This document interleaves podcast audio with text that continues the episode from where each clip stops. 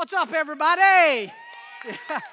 and by everybody, I mean not only everybody that's joining us in person at one of our campuses, but also everybody who is joining us online today. I'm glad you're here, wherever here happens to be for you today. And uh, my hope, my prayer is that our time together today would encourage you.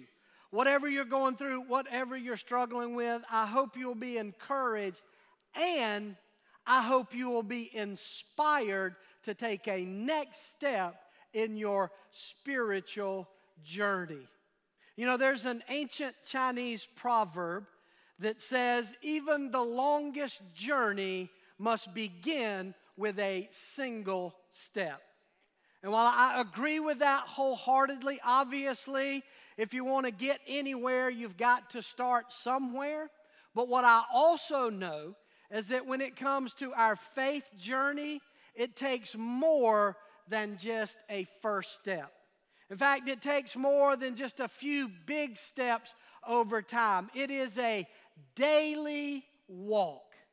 And that's what this step by step series is all about. Developing daily habits that move me closer to Jesus learning to make daily choices to help me become more of who Jesus created me to be and to do more of the things He created me to do. So, what we've been doing in this series is we've been looking at key components of our faith journey, kind of essential elements, things that we all need to take next steps in. Like we talked about the Bible, how important God's Word is, and to engage with it, not just on Sunday morning or at weddings and funerals, but on a daily basis, bringing it into our lives. We, we also ta- talked about the importance of other believers, how important it is to live in authentic community with other believers to help all of us grow in our faith. Now, today, I want to look at what may be one of the most forgotten aspects of our faith journey, and that is serving. If we really want to grow in our faith, we have to be willing to daily serve others. In fact, probably no other element in your spiritual journey is more essential for growth than serving others. Why do I say that? Because spiritual growth is ultimately about becoming more like Jesus, right? Spiritual maturity, in its essence, is developing more of the character, the attitudes, and the behaviors of Jesus in my life. In fact, you're never more like Jesus than when you're serving others. Why do I say that? Because that's what Jesus said. Notice these words of Jesus in Matthew chapter 20. Jesus says, In the same way, the Son of Man, that's talking about himself, did not come to be served. He came to serve others and to give his life as a ransom for many. Jesus came ultimately to serve and to give. Therefore, to be like him, we must be willing to serve and to give. It's kind of interesting that Jesus spoke these words in a conversation with his closest disciples. These 12 guys that he had spent three and a half years with, and they're literally traveling to Jerusalem to celebrate the Passover. They'd made this trip annually several times, but this time they knew was going to be different. Because for weeks, if not months, Jesus had been talking about his kingdom coming. It was finally time that, that he was going to bring his kingdom into existence. So when they're walking to Jerusalem, they think they're going to take over. They're going to overthrow the Roman. They're, they're going to be the leaders of the nation of Israel. So they do what we do when power is on the table. They begin fighting for who would get what. Which one of them would get to sit on Jesus' right and, and Jesus left when he came into his kingdom? Because let's face it, it always feels better to be served than to do the serving. And since we all have that same mindset in our lives, if we're going to take a next step of serving, then we really need to understand the true reasons why we need to serve. And that's what I want to look at for a few minutes today. Four reasons why I need to serve. So let's jump in. Number one, the first one is I need to serve because it expresses the heart of God. Serving expresses the heart of God. When I serve others, it not only aligns my heart with God's heart, but it shows the people around me what God is really like. Right? Most familiar verse in the Bible, John 3:16, says, For God so loved the world that he gave. I want you to circle the word love and circle the word gave. And if you're using an electronic outline in the notes below that verse, I want you to write out the word love equals giving. Because look, you can give without loving, but you can't truly love without giving. Because listen, love is not an emotion. Love is not a feeling. Love is not a quiver in your liver. Love is not a bunch of pretty words and a bouquet of flowers and a Hallmark card. Love is a verb. Love is put into action. Love, in its essence, is about putting the needs of another ahead of your own. And that's what serving is all about a willingness to do that. That is what God has done for us. That is what we can do for others to show them what God is really like. Because listen, so many people in the world around us have a warped view of what God is really like. Maybe they got it from their upbringing, the kind of church they were raised in. Maybe it's something they've heard some preacher say. Maybe it's from their own experiences. They've been through difficult times and felt like God caused it, or, you know, he, he didn't stop it, or He was distant from them when they were hurting. And so they have these warped views of God, of what God is really like. It's pervasive in the culture. In fact, I will oftentimes when, when I meet people, new people, who don't know me, at some point, if they find out that I'm a pastor, it almost immediately changes the interaction with them. And so sometimes people that I meet, when they find out I'm a preacher, they'll say, Look, preacher, I just want you to know something. I don't believe in God. I don't know why they think it's important for me to know that about them, but they want me to know I don't believe in God. But what I almost always find is as the conversation progresses, and I ask them this God they don't believe in, what do they think that God is like? And as they start to describe that God, I usually say, Yeah, I don't believe in that God either, because that is not the God that I know. The true God has a heart of love and giving. In my lifetime, I'm 57. In my lifetime, I have never been through a season when the people in our community and our country have more desperately needed to turn to God. We need God more than ever before. And I think most of us sitting in here would nod our heads and say, Yeah, but let me ask you this How can people turn to God if they don't know what God is really like? But every time you serve, whether it's inside the church or outside the church. Every time you serve one another within the home group or you serve together as a home group, even when you just help a stranger on the street, you are showing the people around you what God is like. You are revealing and reflecting God's heart to others when you serve. But listen, serving not only impacts the lives of people around us, serving impacts our lives as well. And that's why the second reason I need to serve is that it gives meaning and purpose to my life. Serving gives meaning and purpose to my life. There is a deep desire within every human heart to find meaning and purpose in life. This is for everybody. We all intuitively know there must be more to this life than just living and dying and just the dash between the dates on our tombstone. We all know there, there must be more. The Bible says God has placed eternity in the hearts of every human being. We all know there's got to be a bigger meaning and purpose. The problem is the world tells us that meaning and purpose is found within ourselves right? That it's all about me. I'm here for me. Get what I want out of life, right? If you don't believe that, just look at the advertising all around us. You know, have it your way. You deserve a break today. Look at social media, right?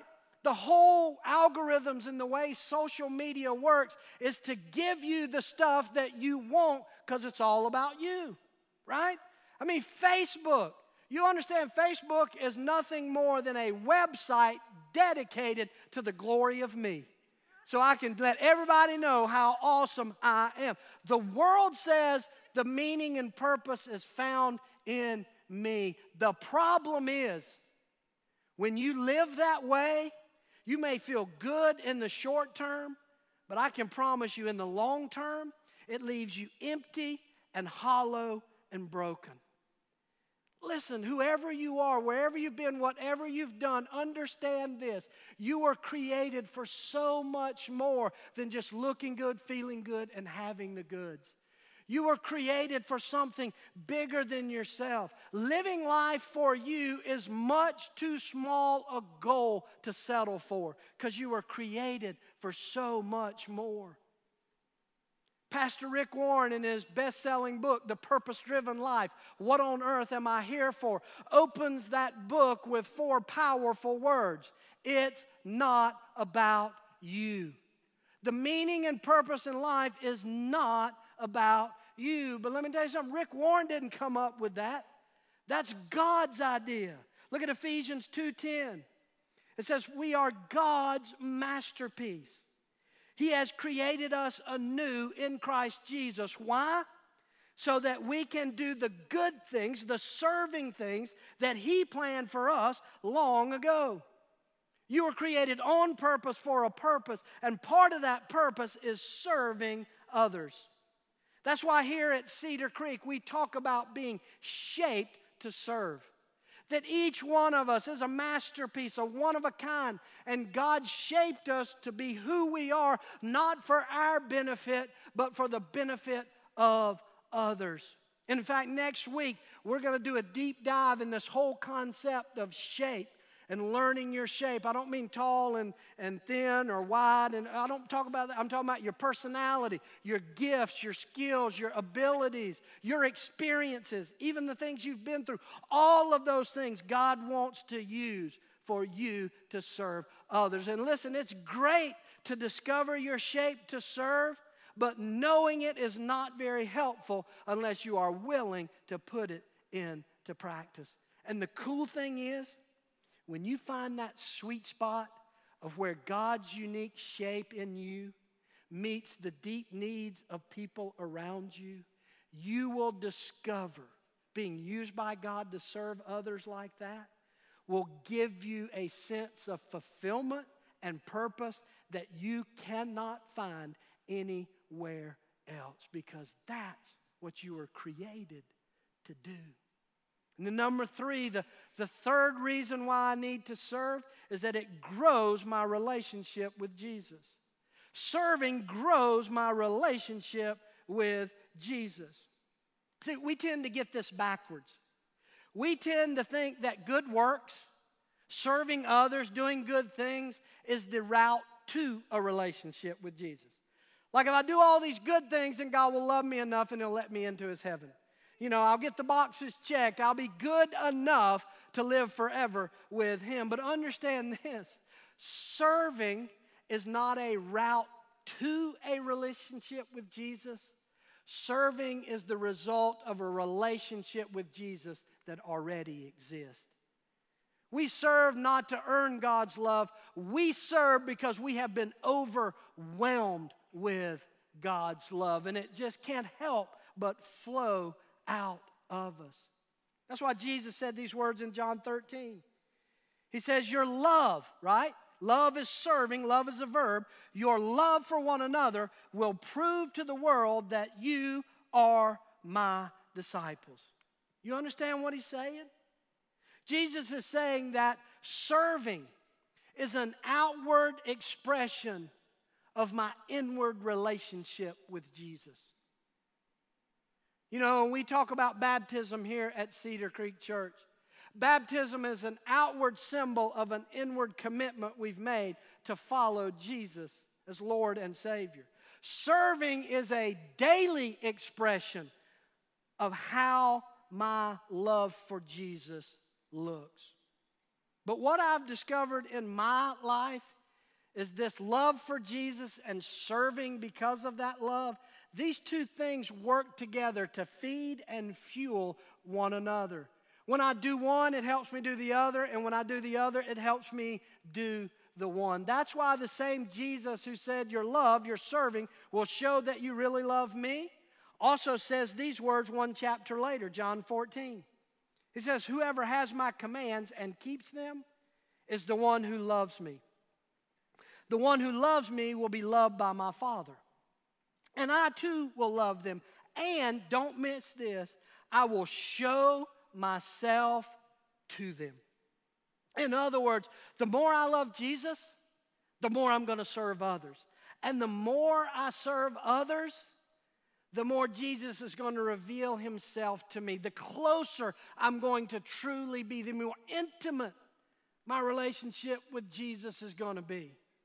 You want more Jesus? You want more of his peace, more of his power, more of his presence in your life? then serve others because that's where you'll find Jesus most often.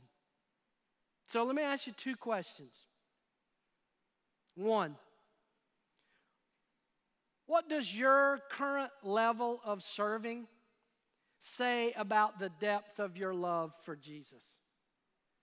The way that you're serving others right now, what is that saying about how deep your relationship with Jesus really is. Second question Why are you serving? What is your motivation? Why are you doing it? Are you doing it out of obligation? Are you doing it based on what other people will think of you when they see you doing it? Are you trying to earn God's love? Or are you doing it because you have been overwhelmed by the love God has already shown you? Because in nearly 30 years of being a pastor, there's a couple of things I've learned about serving. One, if you serve for the affirmation of others, there will never be enough. You'll never get enough cheers. You'll never get enough words of encouragement. And if you serve out of obligation or duty because you feel like you have to, you won't stick around for very long. Because guilt and shame and duty and drudgery, they may be a strong motivator, but they're short term motivators. We have to be motivated by how much Jesus has loved us. Because the more I focus on Jesus, the more I keep my eyes on Jesus, not just his love for me, but the sacrifice he made so that he could be with me, the more I focus on that, the more natural it becomes to serve others, no matter who those others are. And then finally, number four. The fourth reason why I need to serve on a very practical level is it's how the church is designed to work. I need to serve because that's how God designed the church to work. The church was never designed to be a large group of people putting money in a basket weekly so a small group of people could live out the mission and vision.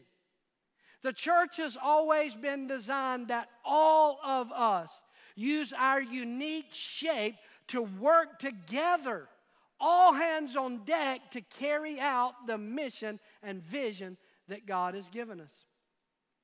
In the New Testament, there's a church in the Greek city of Corinth. And this is an amazing church. They're growing, they're doing phenomenal things. And because of that, some of the people in the church decide that it, they want to serve, but they only want to serve in the spotlight. They want to be on stage. They want to be where they get recognition. They want to serve in a way that people see them. Nobody wants to serve behind the scenes. Nobody wants to, to work in the back where nobody recognizes and nobody encourages you. And so, into the middle of that, Paul, in his first letter to the church at Corinth in chapter 12, he paints a word picture of how the church is to function. He uses the analogy of the human body. And he said, You're like a body, and the body has many different parts that do many different things. And while some may seem more important than others, all are equally important and all are needed. And any part that's missing is painful to the body as a whole that every part needs to play its part for the body to function. And at the end of that great analogy, listen to what Paul says to the church because he's saying it to us right now this morning, verse 27. He's saying, All of you together, all of you are Christ's body. And each of you, not some of you, not the best among you, not the ones who have been here the longest, each of you is a part of it. Listen, if you call Cedar Creek Church your home, you're a part of this body, and the body needs you. You're not here by accident. You're not here as a spectator. God brought you here with your unique shape so that you could plug in and carry out His mission and vision in the community and the world around you. You know, we're so blessed at Cedar Creek Church. We are incredibly blessed. We have beautiful buildings in which, after six months, we can finally start to gather in. We have amazing worship leaders and musicians and volunteers. We have great music. We have a great online service and online presence. And every now and then we even get a half decent message. But let me tell you something all of that is no good if people can't park when they arrive at a campus. It means nothing if there's not somebody hosting an online service to encourage and connect and help people and answer questions. They can't be a part of it if nobody's there to serve and lead their kids. They can't be a part of it if nobody is willing to lead a home group or to host a home group meeting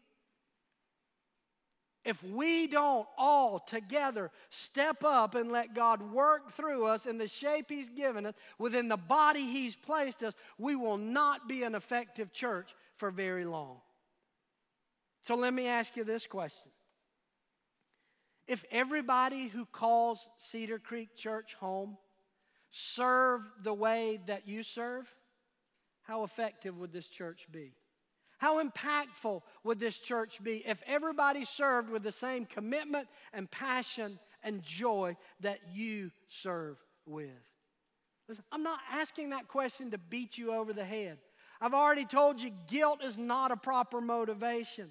I'm not trying to use that. I'm just offering you an opportunity to do what God created you to do and be a part of something bigger than yourself and discover the deep feeling of being on purpose in your life.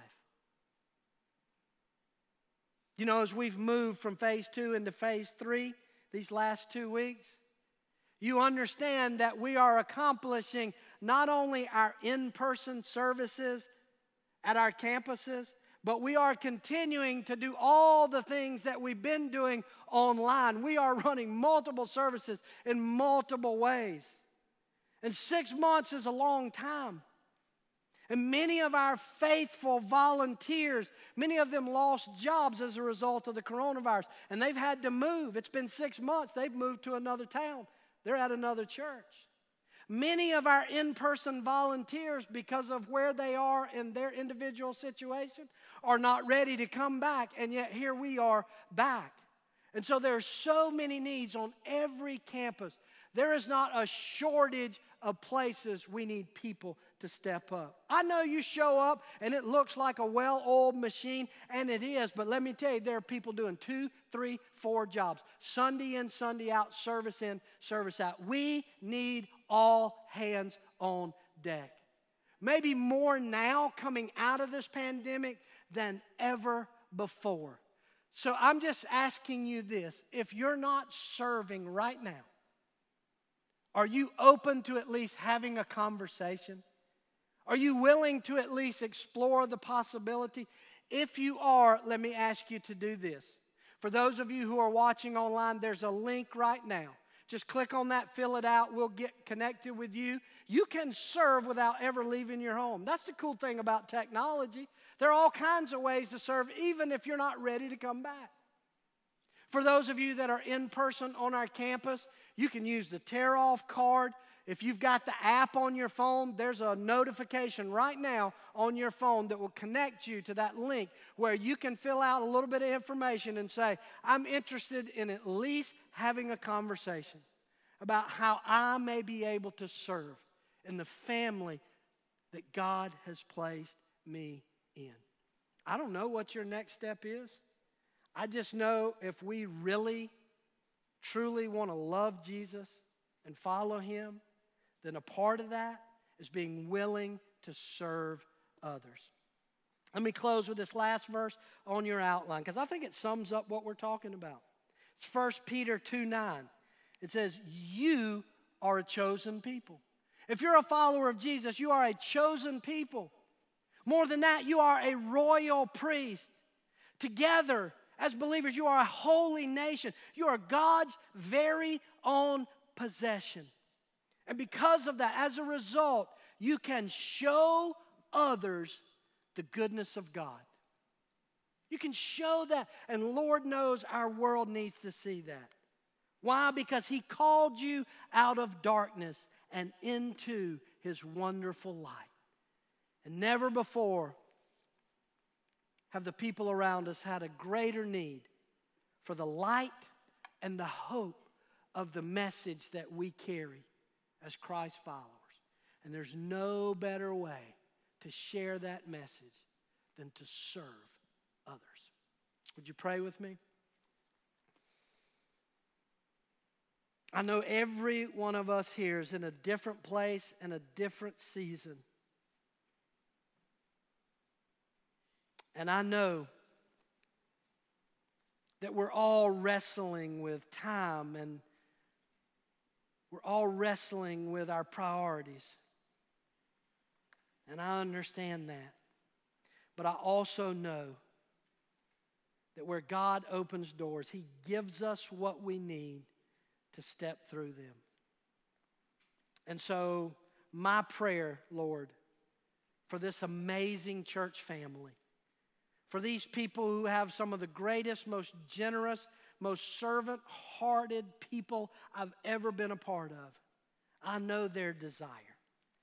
And so, God, I'm praying today that you would break down walls and strongholds that are getting in the way of your people doing what you have called them to do to bring glory not to a church, but to your name, the name that is above every name.